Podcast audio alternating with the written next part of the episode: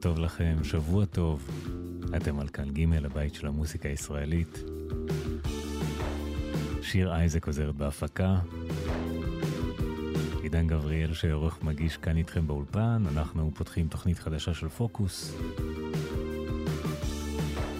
תוכנית ראשונה בסדרת הפזמונאים הגדולים. לפני שנתחיל, אני רוצה להזכיר לכם שכל פרקי התוכנית קיימים להאזנה בכל עת שתרצו בעמודי הפודקאסט של התוכנית באתר ג' ובספוטיפיי. את הפרק הראשון הזה בסדרת הפזמונאים הגדולים שלנו נקדיש למאיר גולדברג, הנהדר.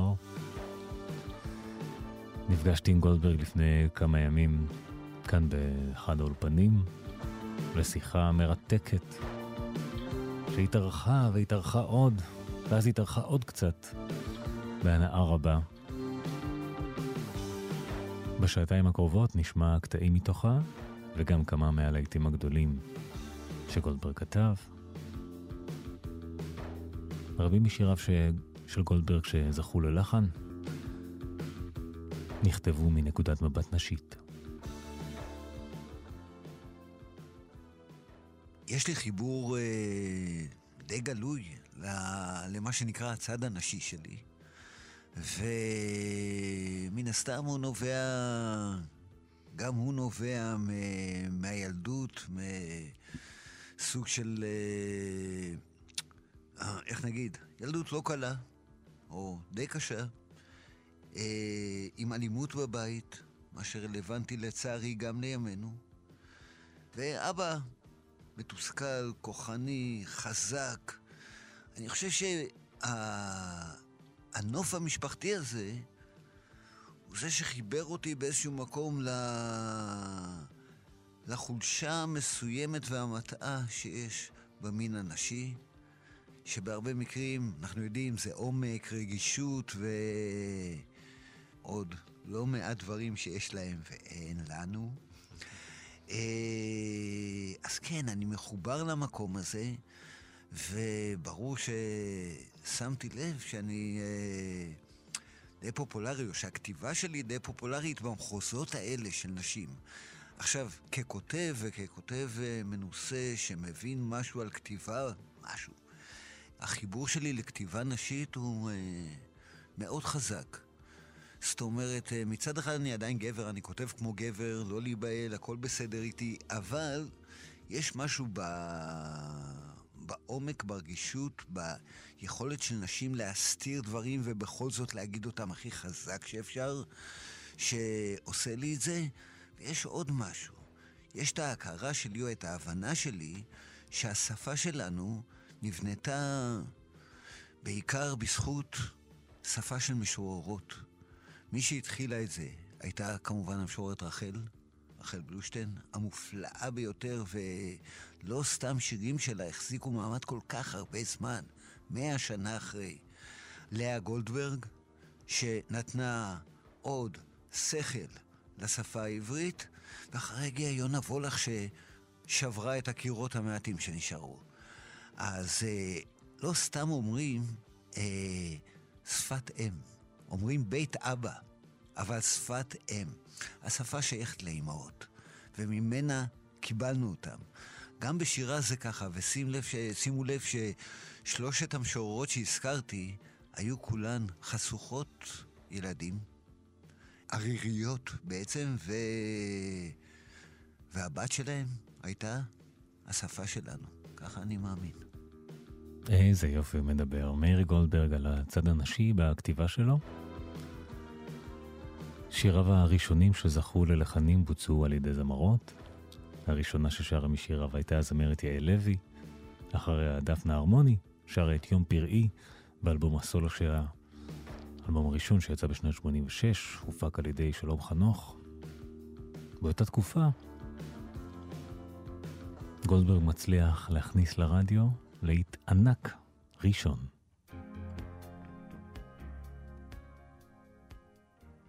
באותו זמן הכרתי גם את אה, אשתי, זכרה לברכה, ליקי.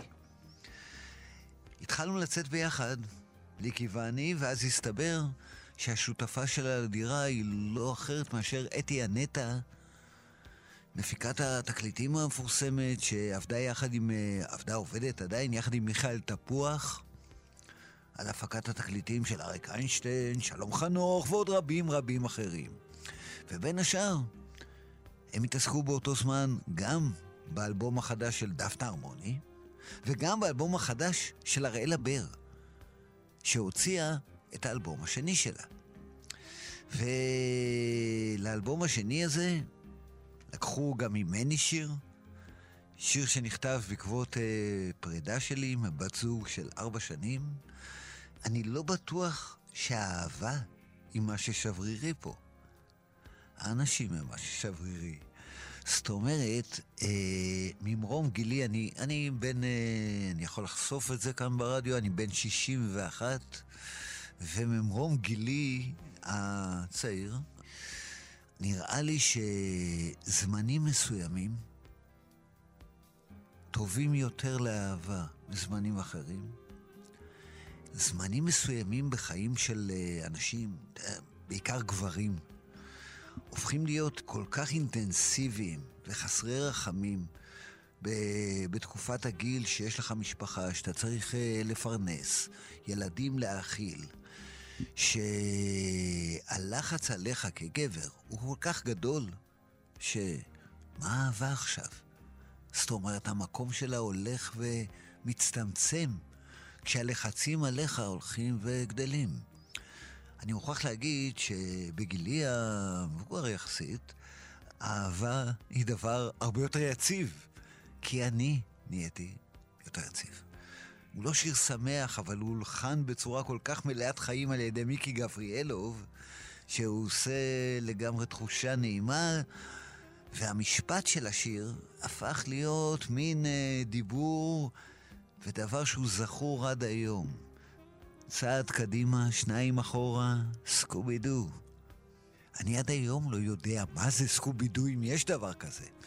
אני כן יודע איזה הרגשה היא מעבירה. גם מבחינת סאונד וגם מבחינת הקונוטציות. התחושה שלנו שסקובי דו זה משהו קליל, אה, אולי מצויר, אה, אולי ריקודי, והמשמעויות האלה יוצרות לתמונה מין אה, אופי נחמד כזה. ומן הסתם, כמו במקומות אחרים, כמו בארץ קטנה עם שפם, שזה בעצם קריקטורה, אבל על נושא רציני.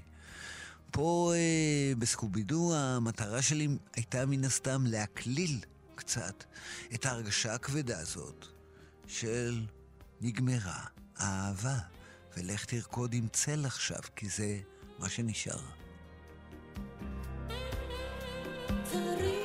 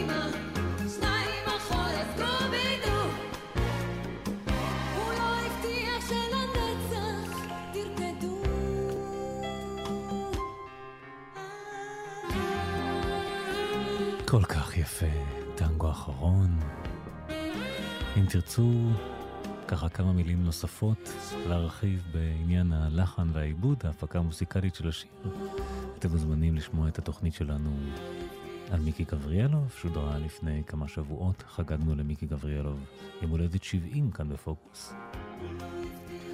אנחנו כרגע מתרכזים בכותב השיר המרתק, מאיר גולדברג. לקראת סוף שנות ה-80 מתחילה אחת השותפויות המעניינות והפוריות ביותר בקריירה של גולדברג. הקשר הנפשי שלי עם קורין הלל התחיל הרבה הרבה לפני שהכרנו. שנת 79 הייתי בסיום השירות הצבאי שלי. בחור שכותב שירים ומשרת בבסיס חימוש אי שם בדרום, עושה את אחת מהשמירות האחרונות אה, לפני השחרור. אה, ושומע כל לילה את התוכנית הנהדרת שהייתה אז, ציפורי לילה. ובאחת מהשמירות האלה שומע שיר של זמרת חדשה שלא שמעתי קודם. קודם כל, נדהמתי מהקול המיוחד הזה, ועוד קודם דיברו אליי קולות מיוחדים, יוצאי דופן, צרודים, ולא הדברים הרגילים שנהגו לשמוע. ובסוף השיר, אני ממש זוכר, ואת זה אני זוכר, שאמרתי לעצמי, מאיר, היא, הזמרת הזאת, עוד תשאיר שירים שלך פעם. לא ידעתי שזה ייקח כל כך הרבה זמן, אבל ממש הייתה לי את התחושה שעם קורין זה הולך לקרות. עכשיו, זה באמת קרה, וזה קרה ב... בדרכים מאוד מוזרות, כי המילים שלי והלחנים של קורין, או נפגשו כבר הרבה לפני שאנחנו נפגשנו. אה, הראלה באר עבדה על האלבום השלישי שלה, ושוב פנו אליי כדי לכתוב שירים. אה, ואחד השירים שכתבתי אה, באותה תקופה נשלח לקורין להלחנה. ועוד לפני שפגשתי את מושא רצתי מהצבא, שמעתי איך היא הלחינה טקסט שלי. ואיך שהיא הלחינה את הטקסט שלי. הטקסט היה זן אדיר. ו... והוא היה מיועד בעצם, השיר הזה, להראל אבר, שכבר שרה אותו בכמה וכמה סקיצות, ו... וזה כמעט יצא ככה. אבל זה לא יצא. כי אה, הראל החליטה לפנות לכיוונים אחרים בחיים, וקורין ואני נשארנו כל אחד בצד שלו בציפייה, אולי יקרה עם זה משהו. בזמן שאנחנו מצפים, נפגשנו. נפגשנו ואני חושב שהחיבור בין קורין וביני היה אה, מיידי. זאת הייתה פגישה של אה, שלוש-ארבע שעות, שבה קורין קראה, הבן אדם היחיד שראיתי עושה את זה, קראה שתי מחברות מלאות שלי, שמדובר בקרוב למאה שירים, בבת אחת, לקרוא את כולם, ולבחור מתוכם שלושה שירים שמתאימים לאלבום הבא שלה. האלבום הבא היה כמובן אנטארקטיקה. והשירים היו הטבעת נפלה, התעשייה האווירית, האבירית, וכמובן ארץ קטנה עם שפם. אה, הניסיון שלי בארץ קטנה עם שפם היה בעצם להגיד שאנחנו עושים רעש גדול מאוד יחסית לגודל האמיתי שלנו. ו... ובאופן קצת אה, קריקטוריסטי, ניסיתי לצייר תמונה שבה אה, קורית במדינה הזאת המון התרחשות, וכולנו בטוחים שזה סוג של מרכז העולם, אבל בעצם זאת רק סיכה קטנה או קליפת בננה, וכל הנפח הזה של שחקן קולנוע שדופק על שולחן, ואגב, הכל היה לקוח כמובן מהידיעות הרלוונטיות לאז. אה, שמיר היה, יצחק שמיר היה ראש הממשלה, איש נמוך, עם שפם.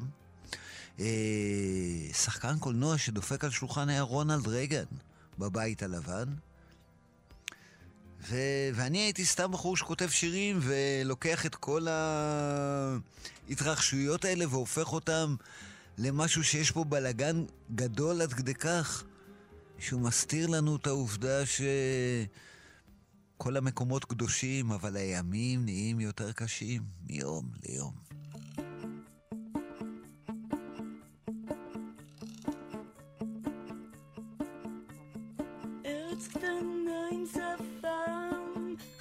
מוזיקה על מפת העולם. שחקן קולנוע דופק על שולחן, אנחנו תכף נרגיש את זה כאן. ארץ קטנה עם חלוק, אנחנו פקק בפתחו של בקבוק. צריך לבלוע כפית בדיוק, לפני בחירות ובין שיהוק לפיהוק.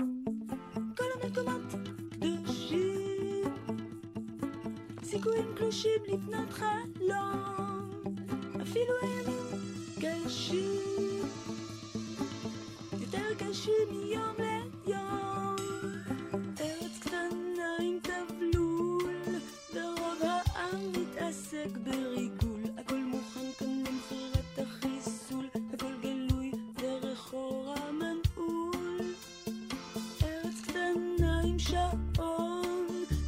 מתקדם בצעדי חילזון, סוחר הנשק בונה לו ארמון, המדינה זה הוא בגוף ראשון. כל המקומות קדושים, סיכויים קלושים לבנות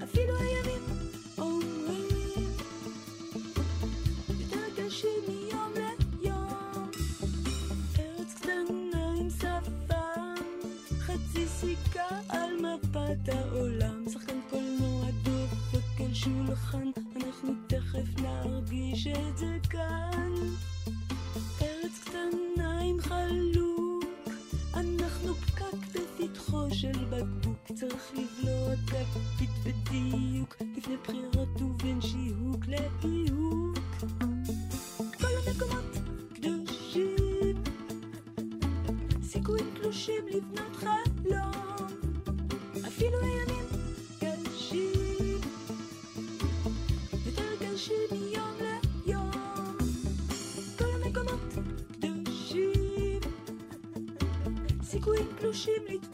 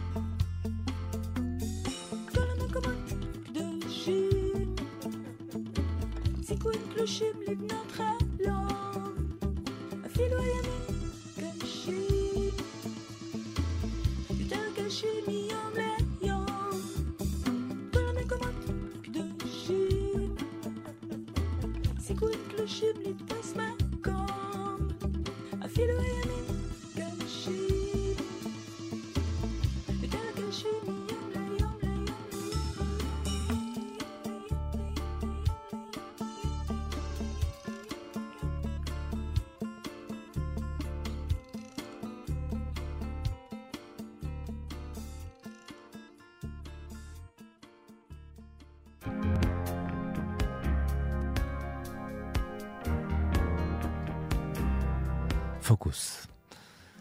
מאיר גולדברג כאן בגימל. שמענו את ארץ קטנה עם שפה מתוך אנטרקטיקה. שני טקסטים נוספים שגולדברג כתב לקורין, שנכנסו לאלבום אנטרקטיקה, הפכו ללהיטי ענק. הטבעת נפלה, שיר שקורין בחרה באותה פגישה ראשונה שלנו מתוך שתי המחברות המלאות שלי. הוא שיר שנכתב אה, בעקבות קשיים בחיי הנישואים. ו... והטבעת היא כמובן טבעת אה, נישואין שמעמדה הופך להיות לא יציב לרגע. כל השאר, ואני מודה פה, הסתרה אחת גדולה של מה שבאמת קרה. מה שמעניין זה שהחומרים שמהם לקחתי את השיר הם אה, חומרים אמיתיים, אבל זאת אומרת, קרו דברים בעולם האמיתי בחיי הנישואים. אבל הדרך שבחרתי לכתוב את השיר הזה, ומן הסתם הוא נכתב בסוג של סערת רגשות, בחרתי בדרך שיש בה הרבה מן ההסתרה, הרבה מן הדימוי והמשחק, ו... ובאופן מסוים זה גם התאים למה שהרגשתי, למערבולת שהרגשתי באותה תקופה. אבל מה שמעניין זה כשקורין אה, נכנסה להקליט את הטבעת נפלה, מפיקת האלבום יהודית רביץ אמרה לה, תשמעי קורין, יש פה רק בית אחד שחוזר כל הזמן, פזמון וסיפארט. למה, למה הם פה עוד בתים? תגידי לו שיכתוב עוד בתים. וקורין באמת באה אליי, ואמרה לי, מה, אולי... ואני כמו תלמיד טוב, מצטיין לפעמים, כתבתי עוד ארבעה בתים לשיר הטבעת נפלה. כל הבתים עם אותה נימה של הסתרה, ו... אבל עם סיפור מתמשך, ואושר גדול בדימויים. ו... הבתים הנוספים הגיעו לאולפן ההקלטות. יהודית רביץ שמעה את התוצאה ואמרה לקורין, mm, הבנתי, זה היה הרבה יותר טוב קודם. בואי נשאר עם הבית האחד הזה ונחזור עליו. ואני מסכים איתה, אני חושב שזאת הייתה הדרך הכי טובה לעשות את השיר.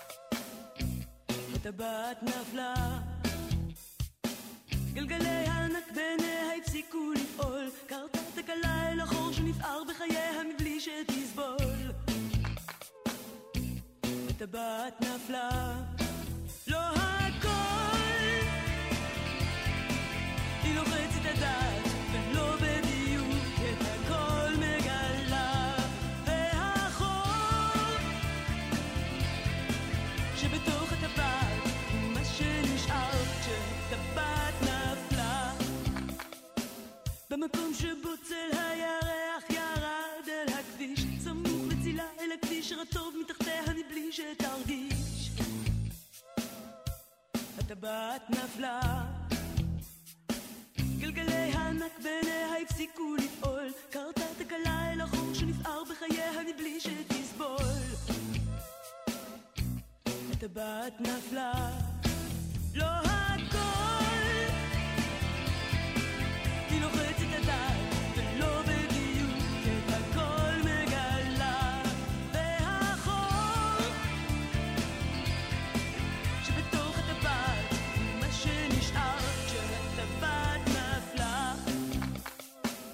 מקום שבוצל הירח ירד אל הכביש סמוך לצילה אל הכביש הרטוב מתחתיה מבלי שתרגיש. הטבעת נפלה גלגלי הנקבניה הפסיקו לפעול קרתה תקלה אל החור שנפער בחייה מבלי שתסבול. הטבעת נפלה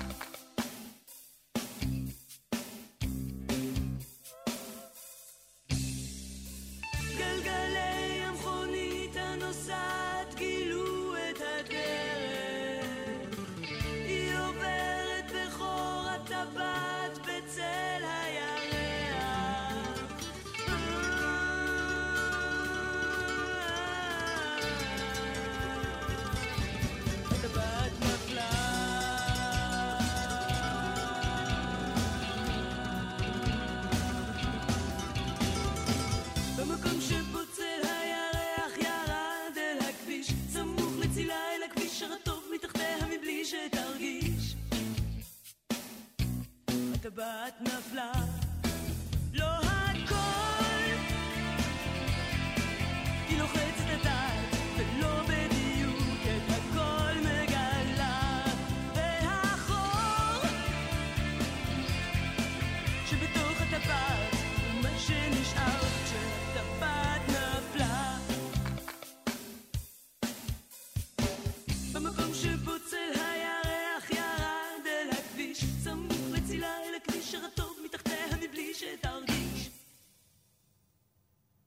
טבעת נפלה.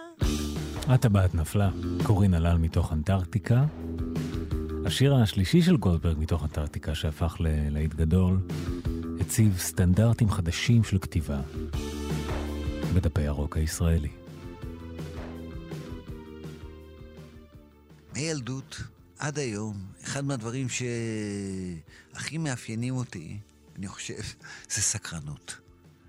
המון דברים מעניינים אותי. היום זה באמת נורא קל להגיע למה שמעניין אותך. אה, אתה פותח גוגל, ויקיפדיה, אה, נורא פשוט להגיע לידע. אבל פעם זה לא היה ככה. ובתקופה שכתבתי את אה, התעשייה האבירית וארץ קטנה עם שפם, אה, הייתי סקרן ברמה כזאת של לקרוא את אה, כל העיתונים. היה פעם דבר כזה עיתונים שמדפדפים בהם וקוראים בהם המון מאמרים. קראתי המון. אה, בתקופה מסוימת גם כתבתי לעיתון, עיתון חדשות, והניסיון שלי אה, לדעת המון על מה שקורה, היה, כמו שאמרתי קודם, חלק מהרצון הבסיסי שלי לקבל השראה. כי כמו שאמרתי קודם, מגיל מאוד צעיר, הבנתי שזה מה שאני, כותב שירים. וככותב שירים, אתה לא יכול להסתמך רק על החוויות המדהימות שיקרו לך, ואז תכתוב עליהן. זה יכול להיות, אבל אז אתה תכתוב שיר אחד בחצי שנה בערך. אה, כדי לכתוב הרבה, המצאתי לעצמי, גם המצאתי לעצמי המון תרגילים שהיום משמשים אותי גם בסדנאות הכתיבה. אה, אני מעביר כמה סדנאות כתיבה יחד עם דן תורן, סלון הפזמון קוראים לנו, ושם אנחנו משתמשים בחלק מהתרגילים שהמצאתי אז כנער וכילד, וכדי שיהיה לי מספיק חומר גלם, אני מן סתם קורא המון ומנסה ללמוד כל הזמן דברים חדשים.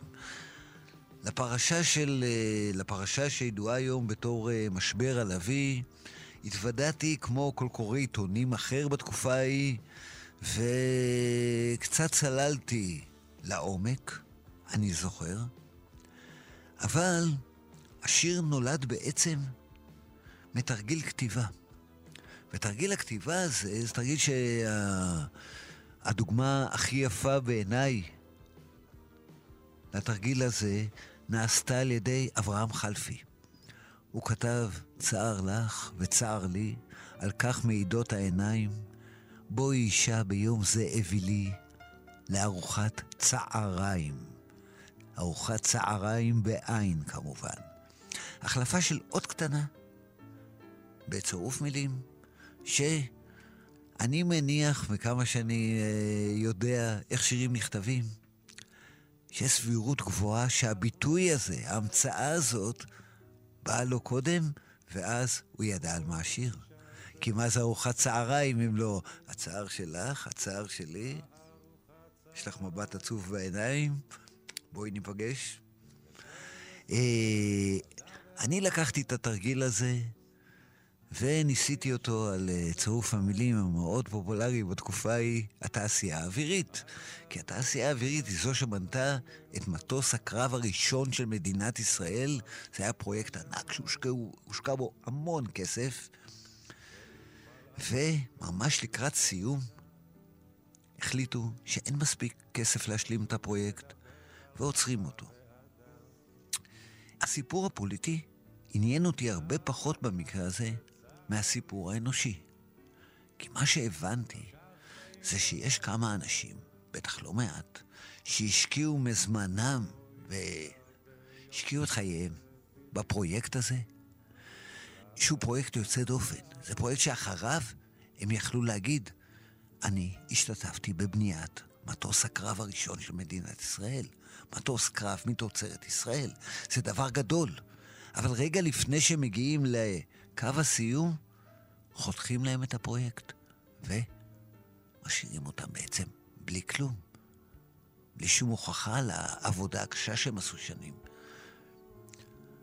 בהתאם לתרגיל של חלפי, שיניתי אות אחת, הפכתי את התעשייה האווירית לתעשייה האבירית.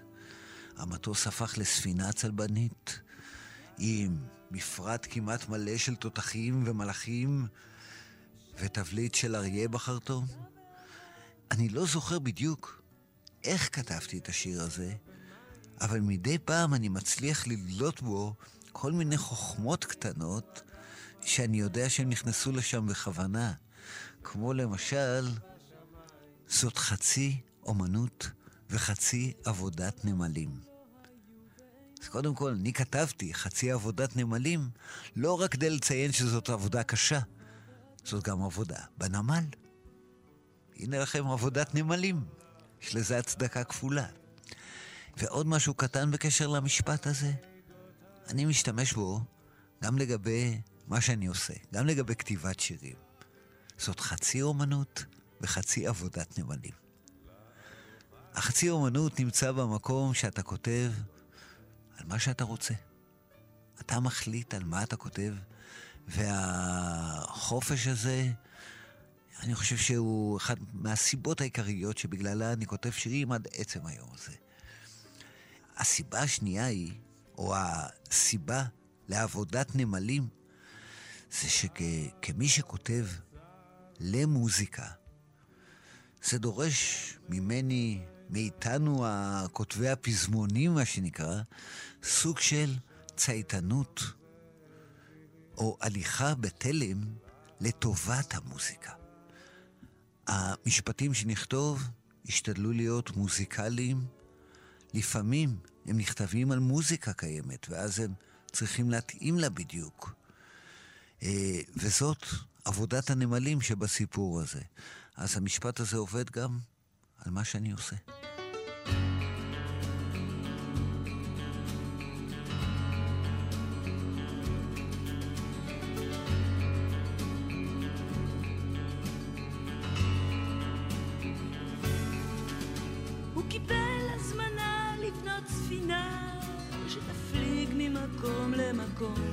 שלושים תותחים ומאה מלאכים ותבליט של אריה בחרתו זה פרויקט אמיתי לנשק מלכותי, הוא מכיר את זה לא מהיום. הוא שכלל כידונים, תותחים מגינים, בספינה זה נשמע כמו חלום. ובתוך סדנאות המתכת, ורית וברית, גאוות יחידה היא הלחם של התעשייה האווירית. יועץ החצר בשפחו כבר דיבר ואישר את פרטי התוכנית, וגם בנו בכורו של המלך עצמו די תמך בספינה. צלבנית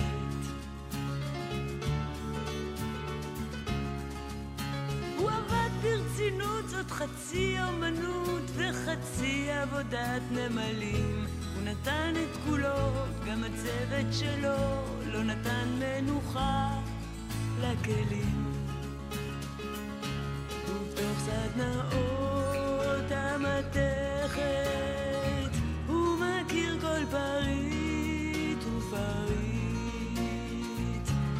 גאוות יחידה היא הלחם של התעשייה האווירית.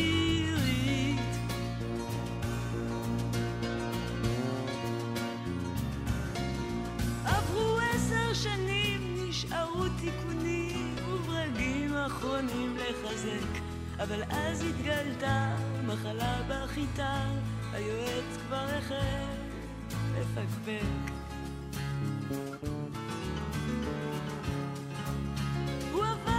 שעה, לא הביט בשקיעה שנפלה כמו שק על גבו. הם נתנו לו תמיכה בארמון המלוכה, אבל הם גם ייקחו את ליבו. אז הייתה ישיבה ממושכת,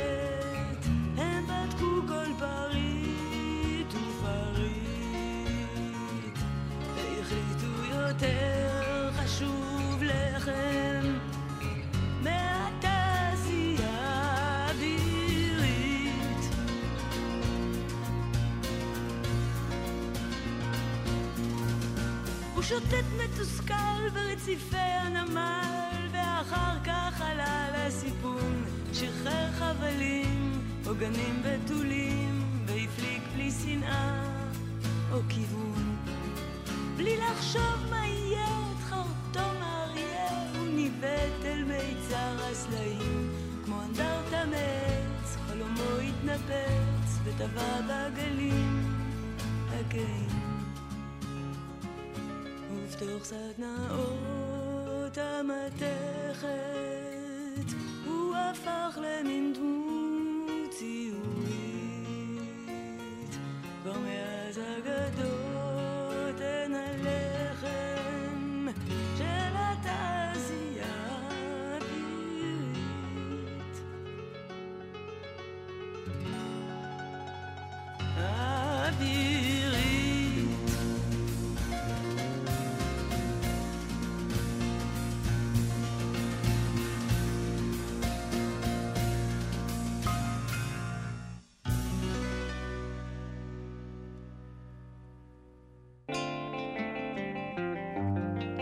פוקוס, מאיר גולדברג כאן בגימל, השירים הגדולים שכתב והסיפורים שמאחוריהם. בשנת 89 גולדברג כותב את אחד השירים החשופים ביותר בקטלוג שלו. נולד לי ילד. ולמי שגדל עם האמירה ש-90% מהילדים המוכים הופכים לאבות מכים, כמי שגדל לאמירה הזאת וניסה להילחם בה והצליח, אה, העניין הזה של להביא ילד לעולם, לטפל בו ולגדל אותו, היה בשבילי נורא משמעותי. באיזשהו מקום, בזמנים מסוימים, זאת הייתה השאיפה הגדולה בחיי. וזה קרה אחרי לא מעט אה, טיפולים וניסיונות להיכנס להיריון. ארבע שנים ניסיונות להיכנס להיריון עד שזה הצליח. וגם המאורע הזה הציף בי, מן הסתם, כל מיני דברים מהילדות הפרטית שלי. אבל היה עוד משהו שקרה באותה תקופה וגרם לילדות הפרטית שלי לעלות למעלה בגדול. אה, אשתי, זכרה לברכה, ליקי, עבדה באותו זמן במערכת חדשות, ויום אחד, אחד מהידידים הקרובים שלה היה רון כחלילי, המפיק. ויום אחד רון פנה אליה ו... ושאל אותה, אחרי שהוא כבר ידע שאני עברתי ילדות אה, די קשה, בדיוק כמוהו, אה, הוא שאל אותה אם אני אהיה מוכן לכתוב שיר על הנושא הזה. היא אמרה לו כמובן, תשאל אותו. והדבר הבא היה פגישה ביני לבין רון, רון כחלילי, פגישה ראשונה בינינו, שבה כל אחד מאיתנו שוטח את הזוועות שהראו לו בילדות. ובסופה של הפגישה רון אומר לי, אני רוצה שתכתוב שיר. ואנחנו מרימים אירוע כדי אה, לעזור לעמותה למען ילדים מוכים, עמותת אלי. אה, וזהו. ואני עושה כן עם הראש, כי אני לא חושב בכלל שיש לי אפשרות לעשות משהו אחר, ורק בדרך הביתה אני מבין מה לקחתי על עצמי. כי מה שלקחתי על עצמי היה דבר שלא עשיתי מעולם. אני לא נגעתי לפני זה בסיפור הילדות שלי. והבקשה הזאת של רון הכניסה אותי פתאום למין אה, מצוקת אה, שאלות. מה? למה עכשיו כן? ואז אה, נזכרתי באיך זה היה כשאני הייתי ילד. כשאני הייתי ילד, הרגשתי שאני לבד בעולם. לבד בעולם במקום הזה של אה, אבא אלים, בית קשה. אין לך עם מי לדבר, אין לך למי לספר את זה. וחשבתי לעצמי שהשיר הזה חייב להיכתב, כי מספיק שילד אחד ישמע אותו וירגיש שהוא לא לבד בעולם. שהנה אפשר לעבור את החוויה הזאת ואולי אפילו לכתוב עליה. ומה שבטוח שאפשר לעבור את החוויה הזאת ולהמשיך.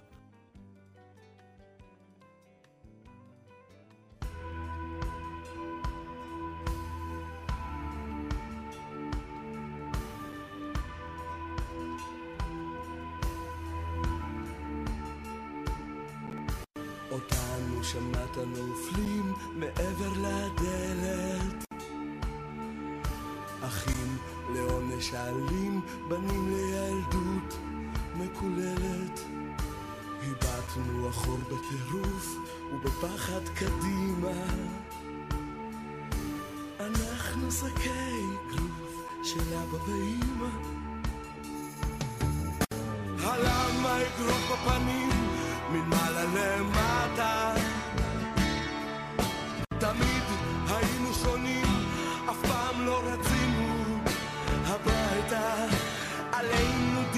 ליטוף.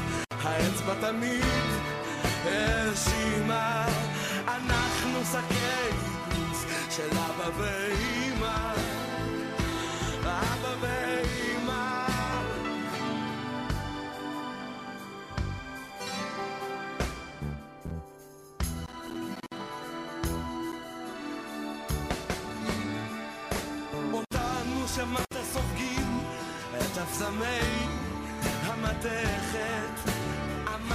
שותים לא הורגים לפני שהמשכת ללכת.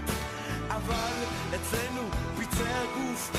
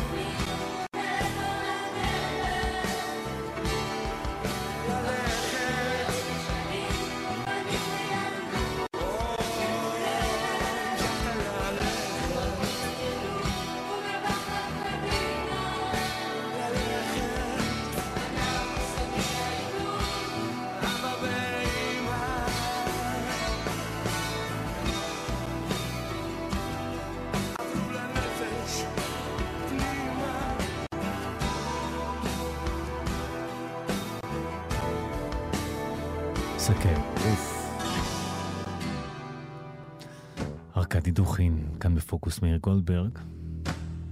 גולדברג כתב את כל הטקסטים שאנחנו שומעים כאן בשעתיים האלה. סדרת תוכניות חדשה של פוקוס שאנחנו מקדישים לפזמונאים הגדולים. נשוב אליכם אחרי החדשות בשעה נוספת של המיטב של מאיר גולדברג. שיר אייזק עוזרת בהפקה, עידן גבריאל שעורך ומגיש כאן איתכם באולפן. אנחנו נסגור את השעה אה, דווקא בשיר שגולדברג תרגם מאנגלית.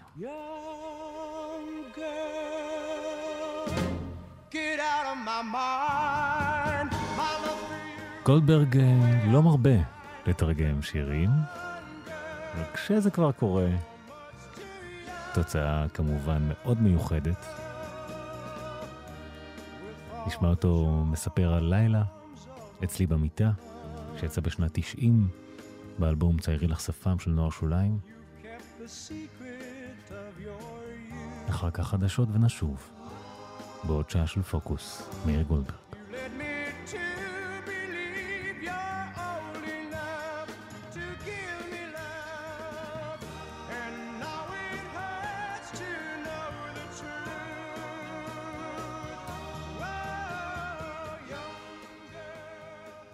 תרגום זה לא אחד מהדברים שאני באמת נהנה להתעסק איתו. לפעמים אני עושה את זה, יוצא לי... לפעמים לא רע, לפעמים רע מאוד. הבעיה שלי עם uh, התעסקות בתרגום באופן עקרוני היא, אלה המחשבות של מישהו אחר. אלה לא המחשבות שלי. ועד היום אני אוהב בעיקר לכתוב את המחשבות שלי, כמובן. דווקא יאנג גרל של גארי פקט והלהקה שלו עם השם המוזר שאני לא זוכר כרגע, אה, היה בעיניי אה, שיר פופ חמוד. ולא אני הבאתי את הרעיון שנוער שוליים ישירו אותו. לדעתי זה היה רעיון של אה, רונן בן טל, המפיק שלהם, ואני אחרי הרבה הרבה לבטים החלטתי שזה יהיה לילה אצלי במיטה. לילה אצלי במיטה אמרה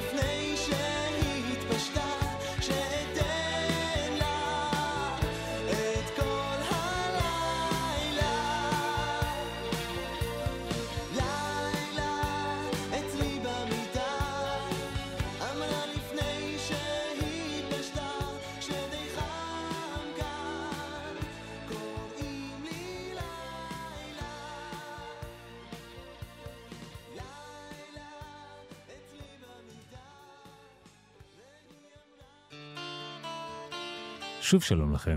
ערב טוב, אתם על כאן ג', שיר אייזק עוזרת בהפקה, עידן גבריאל שעורך ומגיש כאן איתכם באולפן. פותחים שעה שנייה של פוקוס, מאיר גולדברג.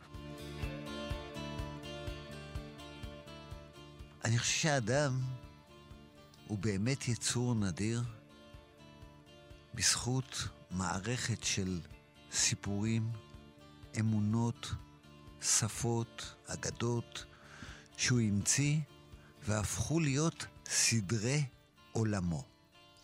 בואו נגיד ככה, את חייה של החיה בטבע מכתיב הטבע.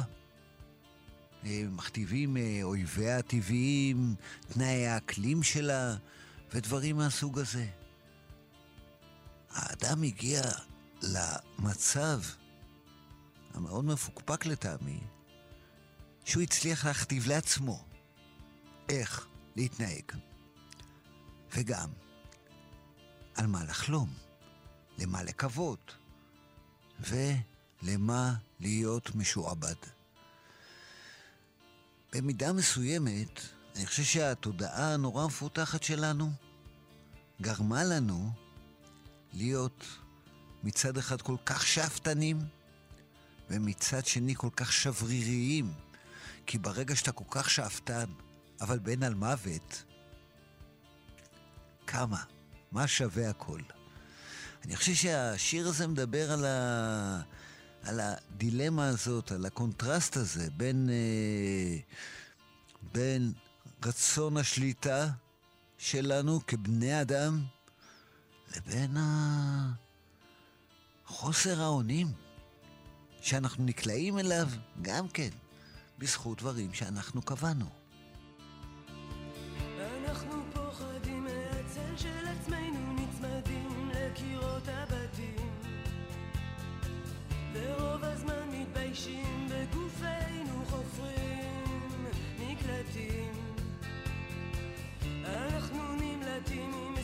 משוגעת, נדחקים לסירות משוטים. כל יבשה היא ספינה שטובעת כשחופרים מקלטים. אנחנו זן אדיר, ציפור משונה.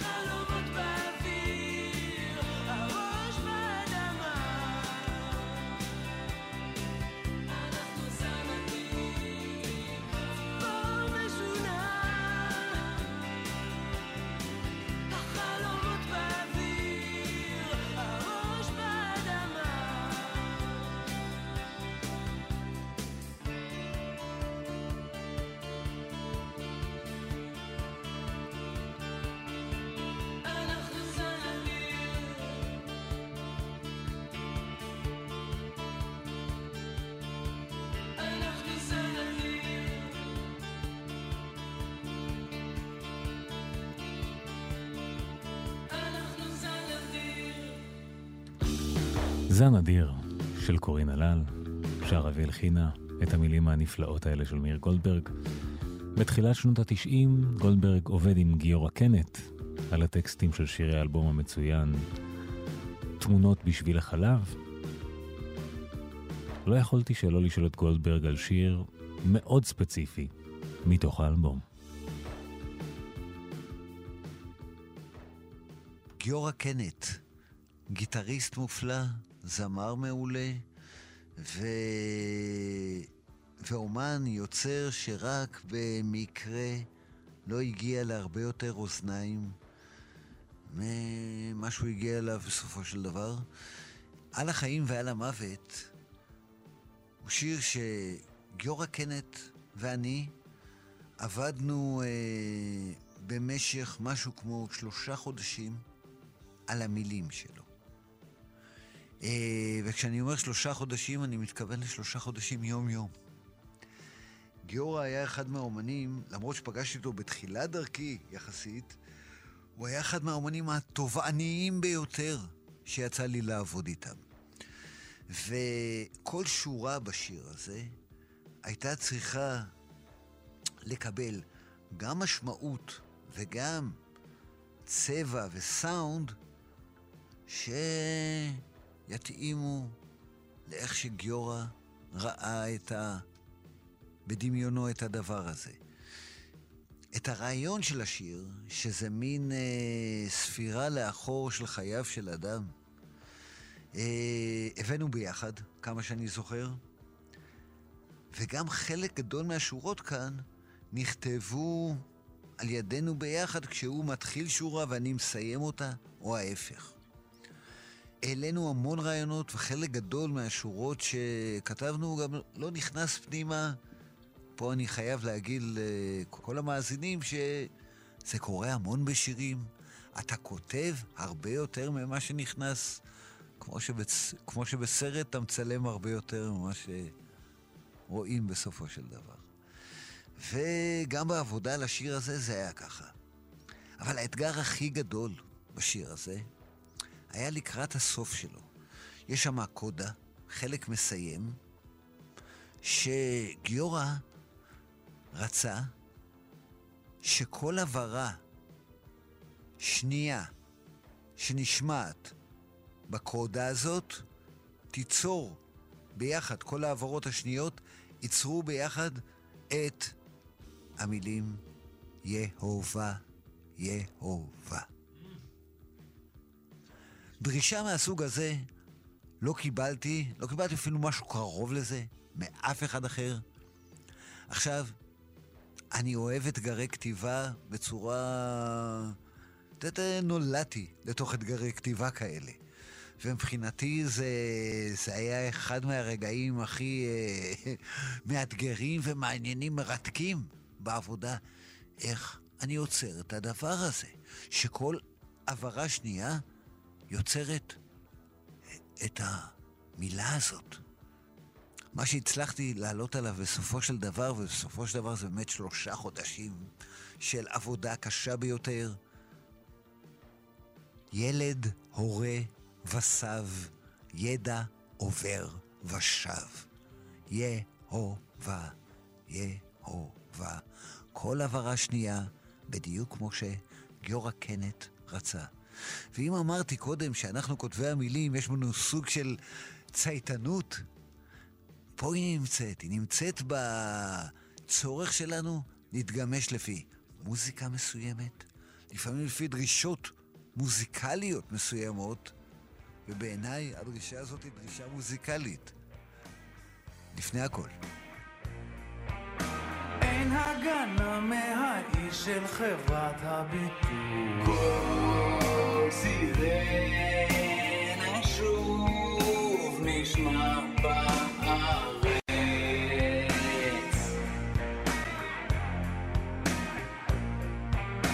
אין אסטרולוג שחתום על חוזה עם הנצח.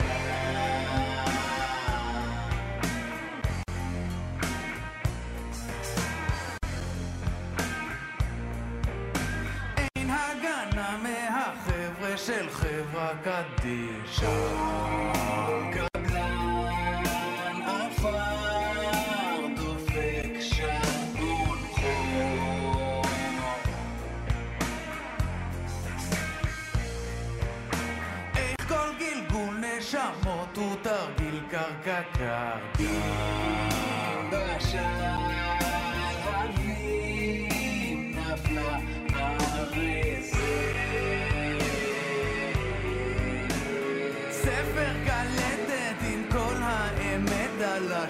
again.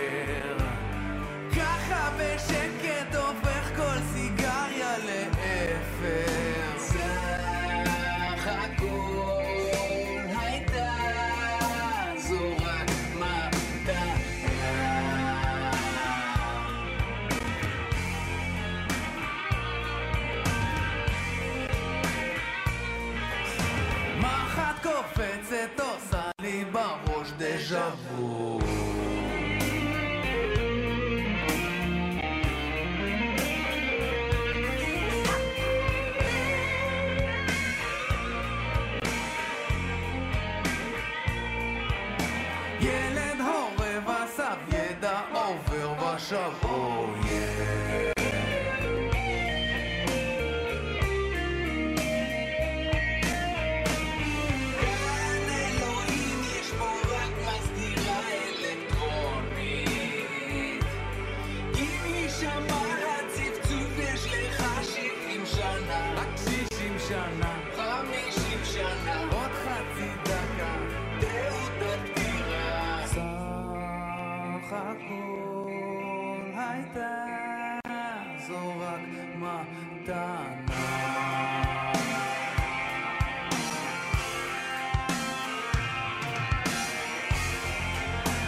איזה שיר על החיים ועל המוות.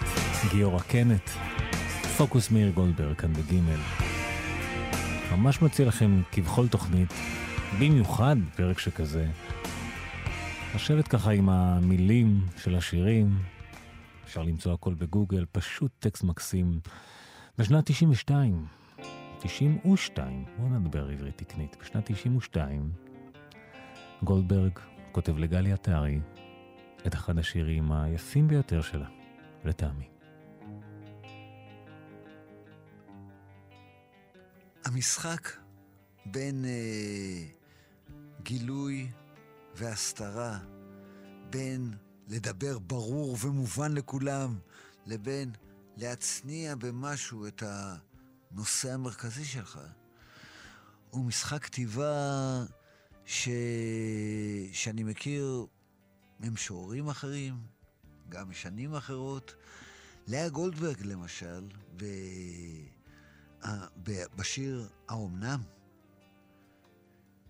מזכירה ומאזכרת את מלחמת העולם השנייה במשפט אחד בלבד, בדרכים שסמרו מאימה ומדם. כל שאר השיר זה עליה אספסת ושלפי שיבולים. רק השורה הזאת לבדה מוציאה את הנושא המרכזי של השיר. הזוועה שעברה האישה שלאה גולדברג מדברת עליה, והאם כל השיר מתייחס לשאלה, האם תוכלי לחיות חיים רגילים. במידה דומה, ובלי להתיימר, במקומות מסוימים אני מנסה להסתיר, לרכך, לערפל את המסר שלי, ובמקומות מסוימים הוא כל כך בחוץ עד שכמעט ואין לו סאבטקסט. דוגמה למקרה הראשון זה השיר "ארמוני מהאש", שבמידה רבה מדבר על, הנה אני אומר את זה, על תובענות נשית. על המקום הזה שנשים דורשות לפעמים דברים בלי להתחשב בזה שלפעמים זה מקרר את האהבה. ובגלל זה במהלך השיר הזה, שנשמע כמו שיר אהבה, אני יודע, אני מודע לזה, משהו קורה לאהבה ולאש שההרמונים מגיעים ממנה, ובסוף השיר האש תדעך בארמונות. ולמה היא תדעך בארמונות? כי המלכה תבקש בכל פזמון חוזר את הארמונים שלה מהאש.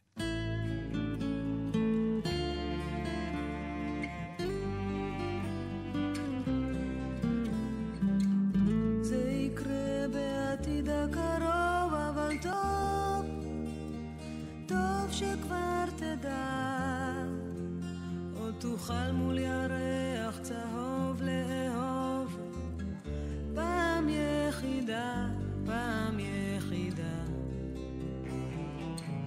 זה יקרה בעתיד הקרוב, אבל טוב, טוב שכבר תדע, עוד תוכל מול ירח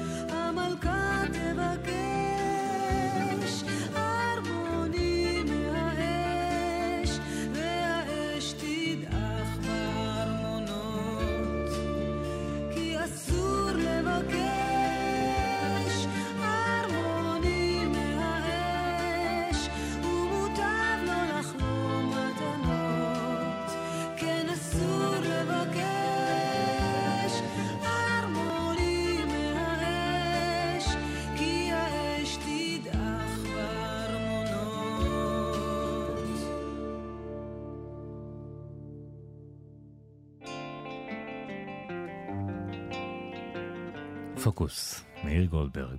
כאן בגימל, שמענו את ארמוני מהאש של גלי עטרי מתוך האלבום המצוין. ביום שאחרי, שהוציאה בשנת 92, באותה תקופה, גולדברג מתחיל לעבוד עם רמי קליינשטיין.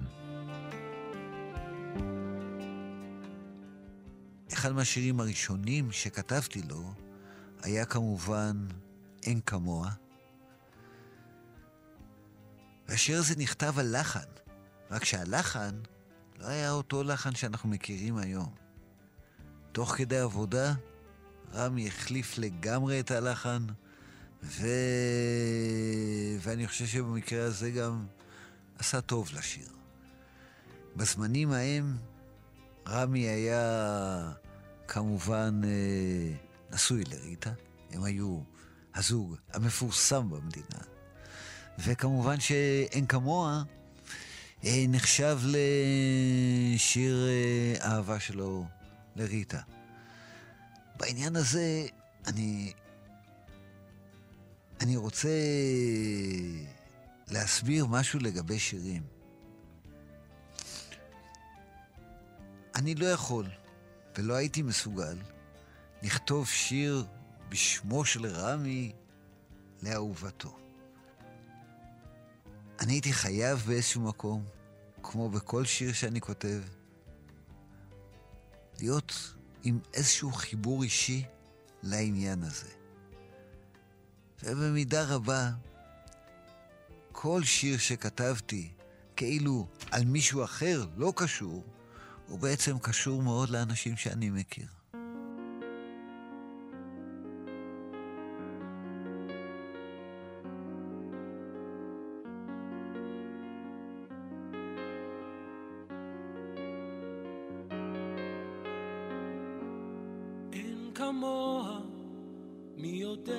כזאת כמוני, אין כמוה, זה הולך ומתחזק, ואין כבר כוח שייקח אותה ממני, רק לא לשכוח שהאושר הוא ספק.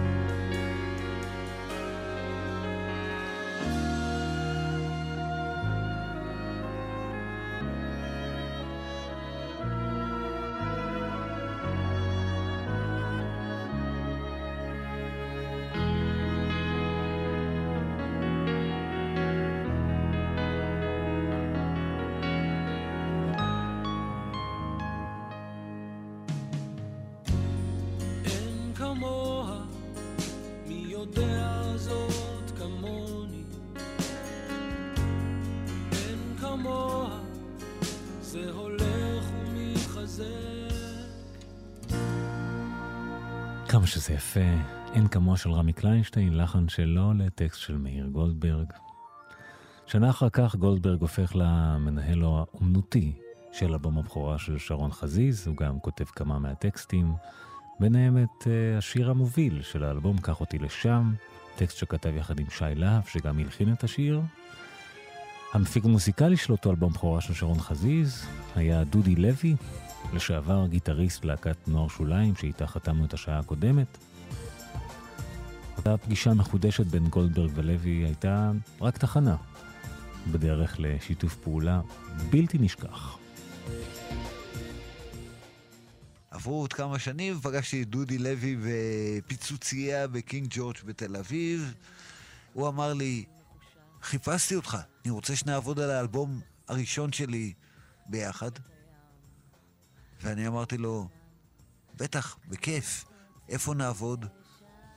ואז הוא אמר לי, איפה הוא גר? ואז אני אמרתי, לא איפה אני גר, שזו הייתה דירה חדשה שרק עברנו אליה, והסתבר שאנחנו גרים באותו בניין בדיוק. אחרי שהוצאנו את הסינגלים הראשונים מאלבום הבכורה של דודי לוי, הבנו שהרבה השמעות לא יהיו כאן. מעט אנשים יחסית ידעו שדודי לוי הוציא אלבום בכורה. ויום אחד דודי אה, פוגש במקרה את משה לוי, המפיק המוזיקלי הנפלא של אה, שלום חנוך בין השאר ושל עוד רבים אחרים. ומשה לוי אומר לו, דודי, אני לא מבין אתכם. תעשו להיט, תכתבו להיט, משהו שכולם ישמעו. אתם יכולים לעשות את זה, מה הבעיה? ודודי מעביר לי את מה שמשה אומר, ומוסיף לזה שהוא יעביר לי גם קלטת עם הרבה מנגינות שלו, אה, ואני אראה מה אולי יכול להבשיל ולהפוך עם טקסט מתאים ללהיט. ישבתי עם, הק... עם הקלטת הזאת בשבת בצהריים, שבת נעימה בצהריים, שמעתי שוב ושוב את השיר הזה, וכשכותבים מילים על מנגינה, קודם כל מניחים מילים. לא משנה מה הן אומרות, משנה לדעת איך מילים יושבות על המנגינה הזאת. וגם כאן הנחתי אה, כמה משפטים, חלקם נשארו כמו שהם בתוך השיר, חלקם חזרו על עצמם, כי הבנתי שזאת דרך הנכונה לעשות את זה. לנצח טוב לי שאת כאן? בואו נגיד את זה עוד פעמיים. אבל רק כשהגעתי לאותו מקום בשיר שאומר, ונפליג, נגלוש, ניתן לראש לרוץ חופשי, באינטרנט או על אי בודד, אם תבקשי. רק ברגע הזה הבנתי שיש לי את השיר. מיד אחר כך בא גם הטגליין, שורת המפתח, כל הזמן שבעולם. אבל, אה, אבל אני כבר בברידג' הזה של אה, באינטרנט או על אי בודד, הבנתי שיש לי את זה. ובאמת היה לי את זה מן הסתם. שלחתי את השיר לדודי, דודי נכנס איתו לאולפן עם השיר, עם משה לוי ועם אהוד בנאי שהוזמן כאורח מיוחד לשיר את אחד מהבתים בכל הזמן שבעולם. כמה ימים אחרי שהם נכנסו לאולפן, קיבלתי טלפון, ובטלפון הזמינו אותי לפגישה עם דודי לוי ועם משה לוי. אהוד בנאי לא היה שם, אבל סיפרו לי גם מה דעתו. הם אמרו לי את הדבר הבא, אה, תשמע מאיר, שיר נהדר, וזה עובד יפהפה. רק יש לנו בעיה אחת עם מילה אחת בתוך השיר, והמילה היא אינטרנט. אנחנו מדברים על תחילת שנות התשעים. האינטרנט לא היה ברור לגמרי שהוא בכלל הולך להישאר פה לנצח. האמת שהייתה לי תחושה שהוא הולך להישאר כאן כמה זמן מצד אחד, והיה לי דבר יותר חשוב. היה לי מין רצון או צורך אישי לתת את החותמת שהשיר נכתב בזמננו אנו. כי אם אתה מוציא את המילה אינטרנט מתוך השיר הזה, לטוב ולרע, הוא היה יכול להיכתב בכל שנה שהיא, בכל מאה בהיסטוריה. שיר אהבה על מישהו שמדבר למישהי שאין לה את כל הזמן בשביל האהבה שלהם. אוקיי. האינטרנט היה נחוץ לי כדי להגיד, אנחנו מדברים על כאן ועכשיו. לנצח טוב לי שאת כאן לנצח טוב לי שאת כאן. לנצח טוב לי שאת כאן, אבל מוצא חן איתך די זמן הייתי טס איתך מכאן הייתי טס איתך מכאן. מוכן לטוס איתך מכאן. עכשיו עלי על מכונת הזמן. ונפליג ונגלוש, ניתן לראש לרוץ חופשי באינטרנט או עלי בודד. אם תבקשי כי בזמן אחר אני אומר היית אחרת גם. והיה לך זמן את כל הזמן שבעולם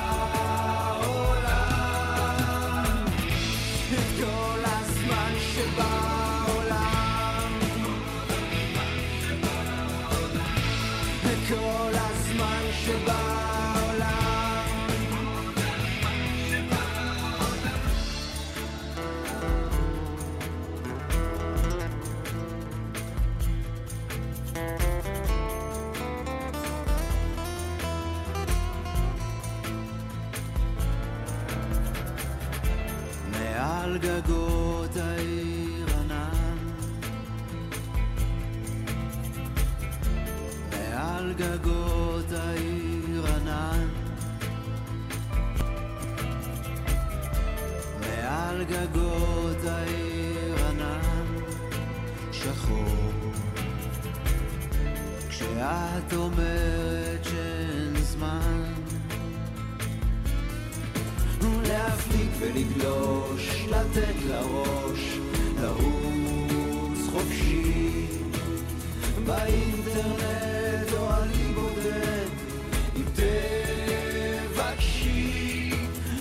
בזמן אחר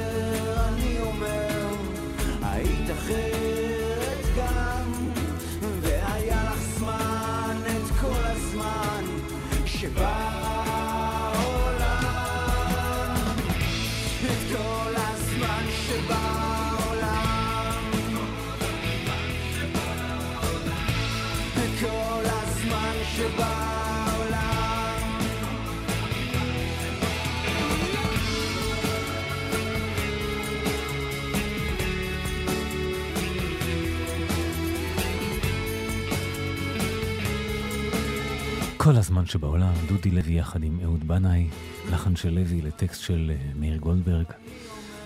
זאת הייתה אבן פינה לדרך מאוד ארוכה שהם עברו ועדיין עוברים יחד. לוי וגולדברג. את השיר הבא גולדברג כתב במקור לעוד שותף מרכזי בעשייה שלו.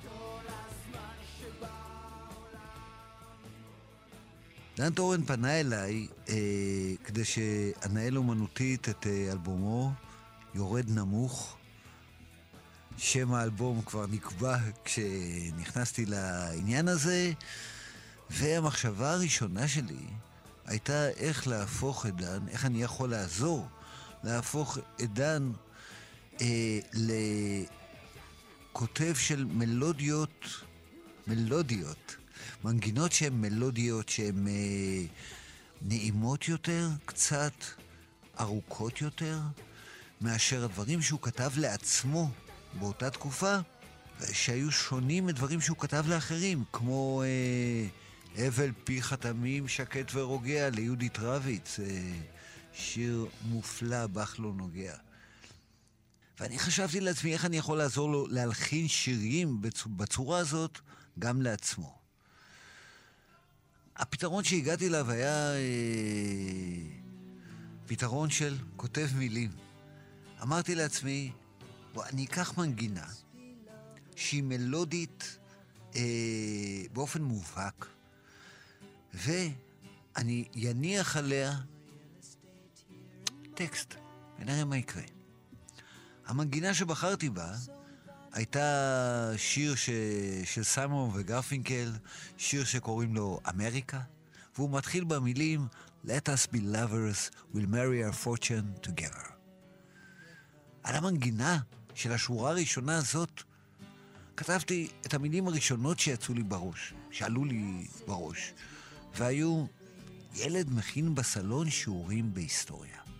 על המנגינה המקורית זה נשמע ילד מכין בסלון שיעורים בהיסטוריה.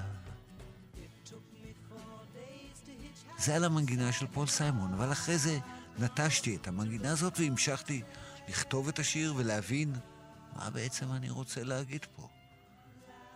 ואני אשבע לכם שאחרי השורה הראשונה הזאת עוד לא ידעתי מה הנושא של השיר אפילו. אבל כן התחילה להיווצר לי איזושהי תמונה. תמונה משפחתית קטנה, אינטימית, שמדברים בה על דברים שבאמת מדברים במשפחות, וילדים תמיד שומעים. דברים כמו חצי המשכורת הלכה.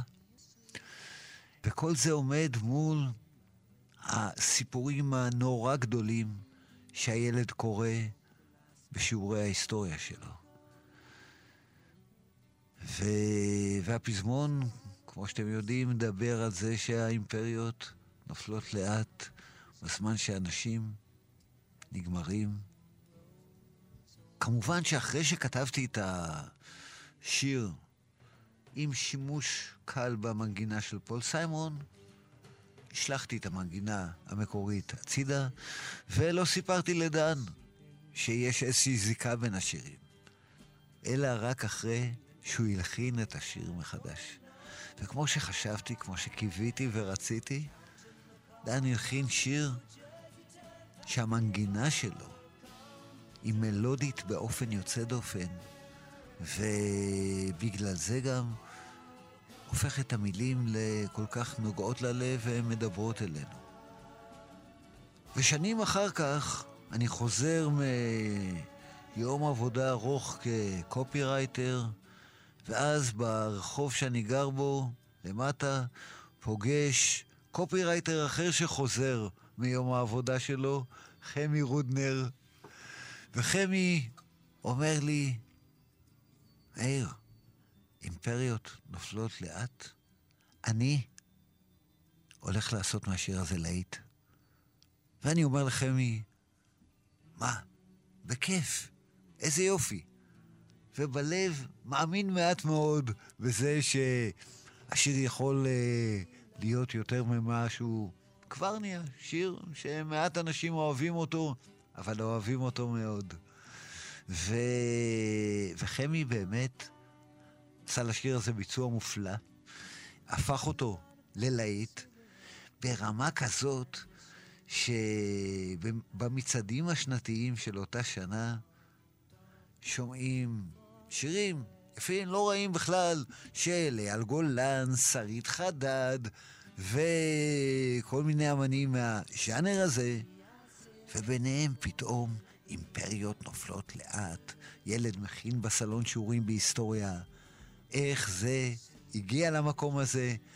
אז באמת תודה רבה לחמי על הביצוע המעולה שלו.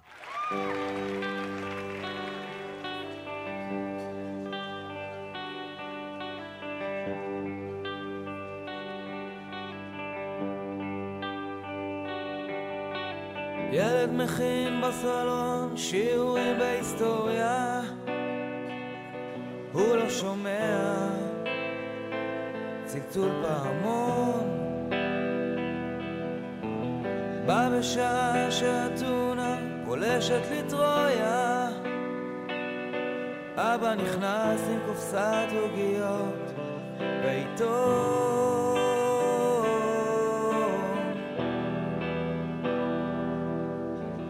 אמא לאבא, סודות על האוזן לוחשת. ילד שומע קטעים בשיחה. לאלכסנדר מוקדון יש את חצי היבשת. אבא אומר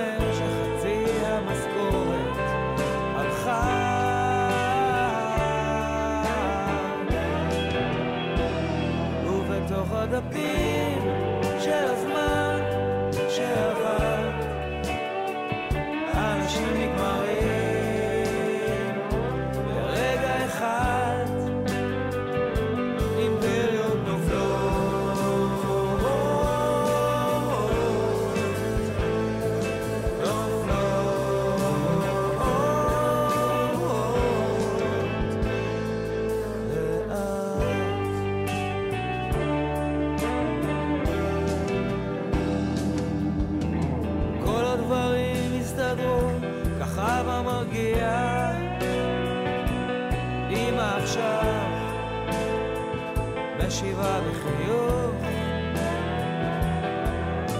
חייל האימפריה לקצה היבשת מגיע,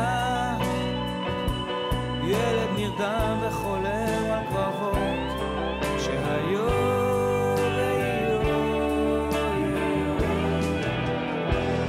ובתוך הדפים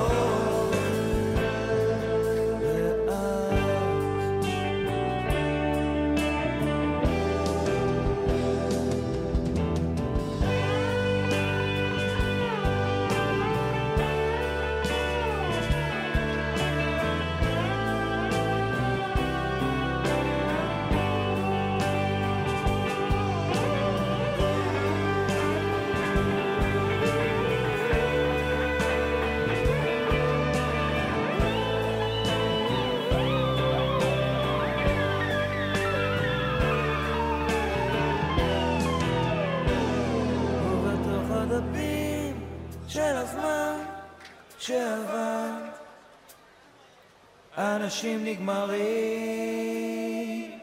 ברגע אחד אימפריות נופלות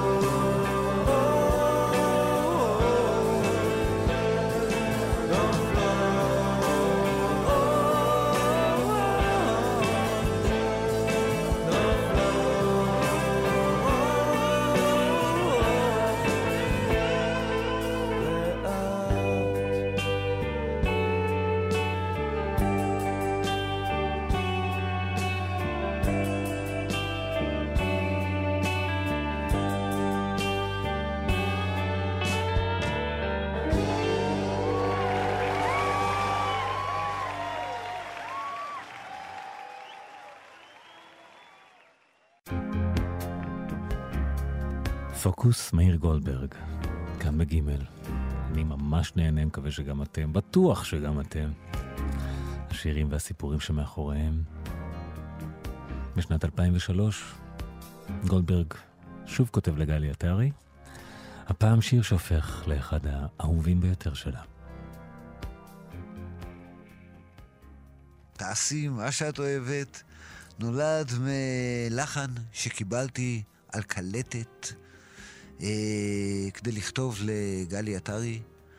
אה, בקלטת הייתה מוזיקה נפלאה של אה, יצחק קלפטר, מכוסה בסאונד של רחוב, צפצופי מכוניות, ציוצי ציפורים. אחרי זה, הגיטרה של קלפטר כזה ברקע, וממש ממש בחלש שמעו את הקול שלו. טה-נה-נה, נה, נה נה נה נה. ולדבר הזה הייתי צריך לכתוב, הייתי צריך לשמוע את זה המון פעמים כדי להבין את המלודיה. אבל ברגע שהבנתי את המלודיה, הבנתי גם שזה צריך להיות שיר פשוט, תמים, נקי, כי זה מה שהמנגינה שידרה אליי. ואז שברתי את הראש, מה פשוט, נקי ותמים ועדיין מחבר בין גלי עטרי וביני. הדבר שחיבר בינינו היה ששנינו באותה תקופה הורים לילדים פחות או יותר באותו גיל, ובאיזשהו מקום אמרתי לעצמי, אני אכתוב איך גלי מדברת אל הבת שלה, כמו שאני מדבר אל הבן שלי, ומנסה לנסוך בו אופטימיות ותחושה שהכל יהיה בסדר. מן הסתם היא עושה את זה גם עם הבת שלה. אז כתבתי את השיר הזה, שבאמת לא היה בו, בניגוד לרוב השירים שאני כותב, בשיר הזה מבחינתי לא היה סאבטקסט. היה דיבור של אימא מעודדת לביתה בת ה-7, 8, 9, והדיבור הזה של אימא לילדה, אמרו, באמת, לתת לילדה הרגשה טובה ותו לא. אני עבדתי באותו זמן במשרד פרסום עם 200 עובדים, 160 מתוכם עובדות. וכמעט כולן נכנסו אליי לחדר באותם ימים שהשיר הזה פרץ לתודעה, ואמרו לי אחת אחרי השנייה, מאיר, אתה כתבת את השיר הזה עליי. לא היה מדובר בילדות בנות תשע, היה מדובר בילדות בנות 30, 40, 50 ואפילו 60. נשים מבוגרות שאמרו לי, השיר הזה מבטא את מה שאני מרגישה עכשיו. עכשיו, זה לא קרה לי עם אף שיר אחר, וזה באמת סוג של אה, נס כתיבה קטן. מבחינתי, במקרה הזה, ורק במקרה הזה, הקהל הוא זה שנתן לשיר את הסאבטקסט, והפך אותו לכל כך אה, מדובר, מושמע, ודי חשוב. אה, אגב, מה שאת אוהבת, מופיע גם בספר השיאים של גיניס כשיר שרקדו לצליליו הכי הרבה נשים בבת אחת.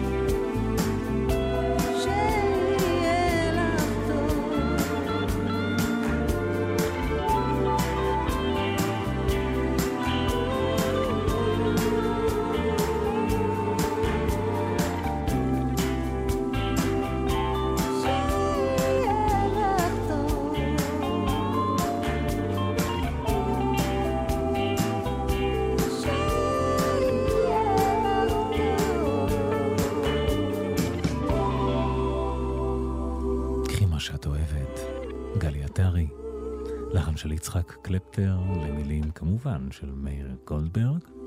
האמת שזה היה הפוך, מילים של מאיר גולדברג ללחן של יצחק קלפטר. בשנת 2006, מאיר גולדברג אה, משתף פעולה עם נתן סלור. נתן סלור, נכדו של אה, נתן אלתרמן, ואני כמי שיש לו חיבה מיוחדת לאבות אבותינו, המשוררים הגדולים של האומה הזאת, באמת שהתרגשתי לפגוש את הנכד ולעבוד איתו.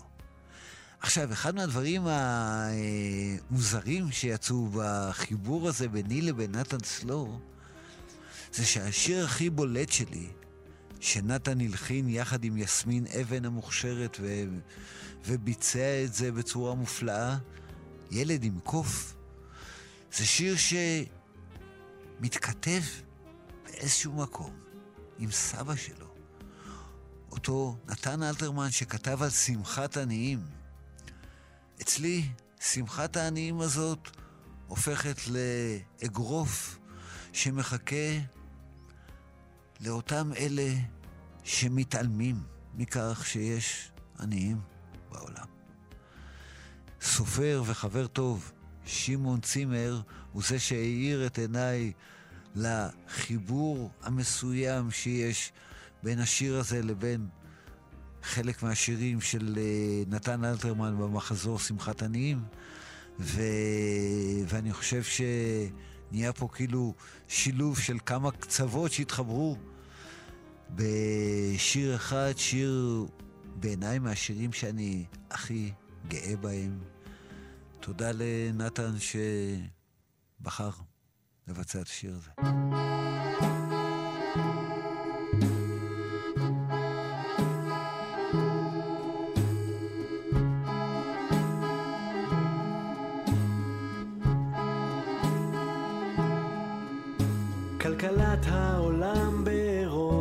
משתזפת מרוב העניים. לא רואים את החוף. בברזיליה זרימת שוק ההון מטפטפת. בסאו פאולו מופיע ילד עם קוף. ברחוב באמצע הרחוב ילד עם קוף כלכלת העולם מחזיקה במשקפת שמחת עניים משתמשת בתוף בניו דלהי חולקים השרים בתוספת. בסרי לנקה מופיע ילד עם קוף. על החוף ממש על החוף ילד עם קוף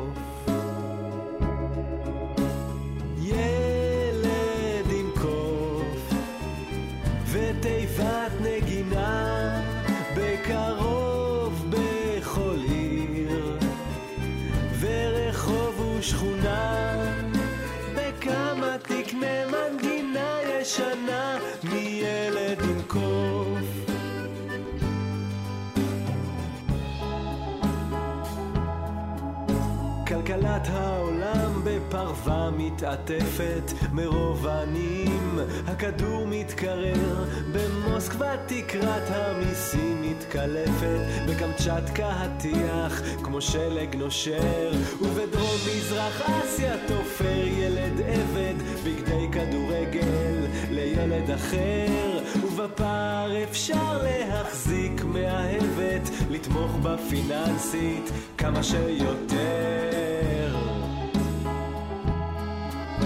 ולבלוע אותה ולתפוס במותניה לנשוך צווארה ירחיה לטרוף אותה להמיר כמו שער מטבע כמו איש עסקים כמו ילד כמו קוף בלי לחשוב ממש בלי לחשוב כמו ילד כמו קוף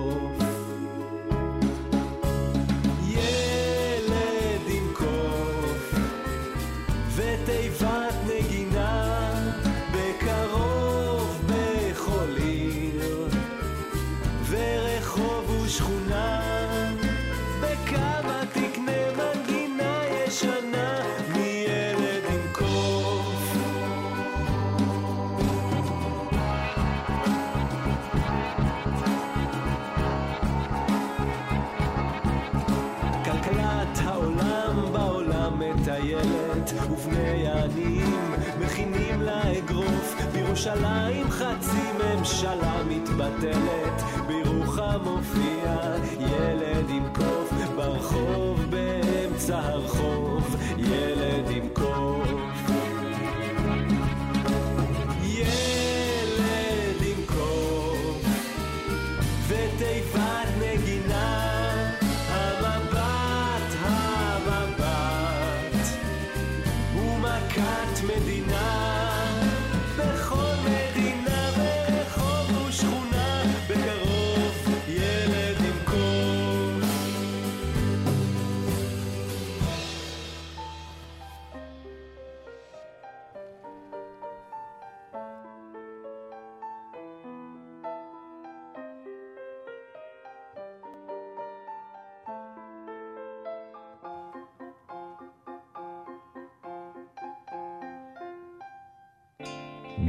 קוף של נתן סלור.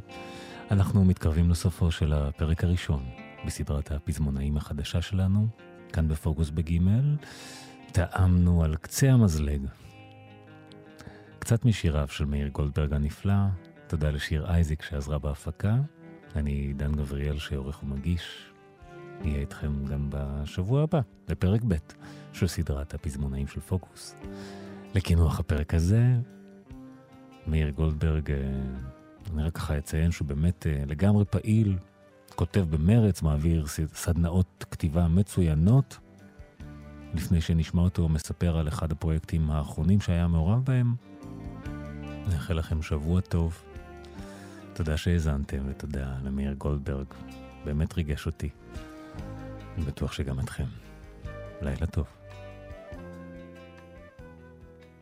ככה, לא מזמן אה, יצא לאור אלבום שאני אה, מאוד, מרגיש מאוד מחובר אליו, וכתבתי בו חלק ניכר מהטקסטים.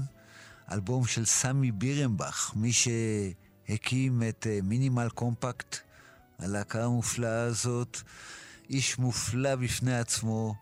ועצם החוויה של אה, להכיר אותו ולפגוש אותו, הייתה כבר שווה את העבודה הזאת. אבל אני חושב שגם האלבום בעצמו הוא אחד מהטובים שאני השתתפתי בהם, ויש בו שירים מעולים, יצא ממש לא מזמן. במסגרת העבודה שלי עם uh, סמי, שהייתה מסגרת עבודה מאוד מוזרה ותלושה, בגלל כל מיני סיבות שלא קשורות לא אליי ולא אליו, אלא לאנשים שהשתתפו ביצירה המוזיקלית. סמי לא הלחין את הדברים, אלא עשה משהו שאני לא שמעתי על כזאת דרך עבודה עד היום. גם סמי בעצמו לא שמע, זה פשוט קרה. סמי לקח מוזיקות שהוא קיבל, קיבל כדי לעשות מהם משהו כמובן, וקיבל ממני טקסטים. כל מה שסמי עשה היה לקחת את הטקסטים ולשיר אותם על ההרמוניות שהוא קיבל. ככה נעשה האלבום הזה. ואני לא מכיר הרבה אלבומים שנעשו ככה, אז uh, כבר שיטת העבודה, מן הסתם, יצרה משהו מיוחד.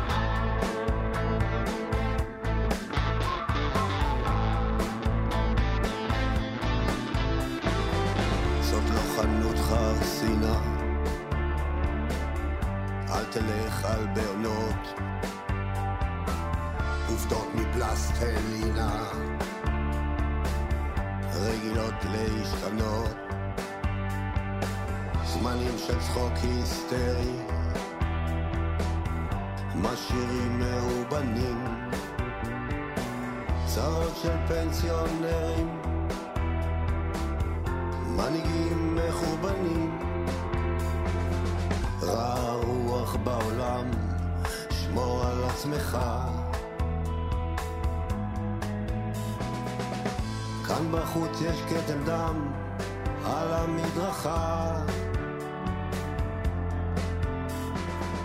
לכל בניין יש לובי עם שומר בקבלה. בחוץ יש הומלס זומבי, ובפנים חתן כלה.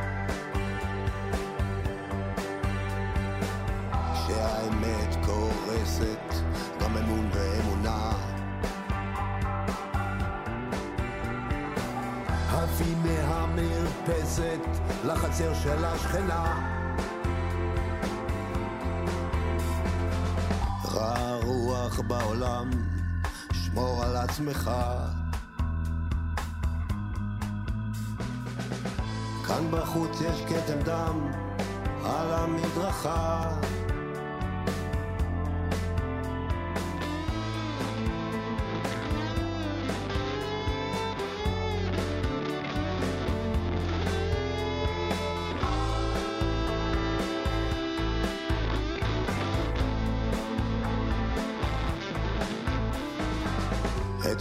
לפני שהוא נרדם, מישהו בכה.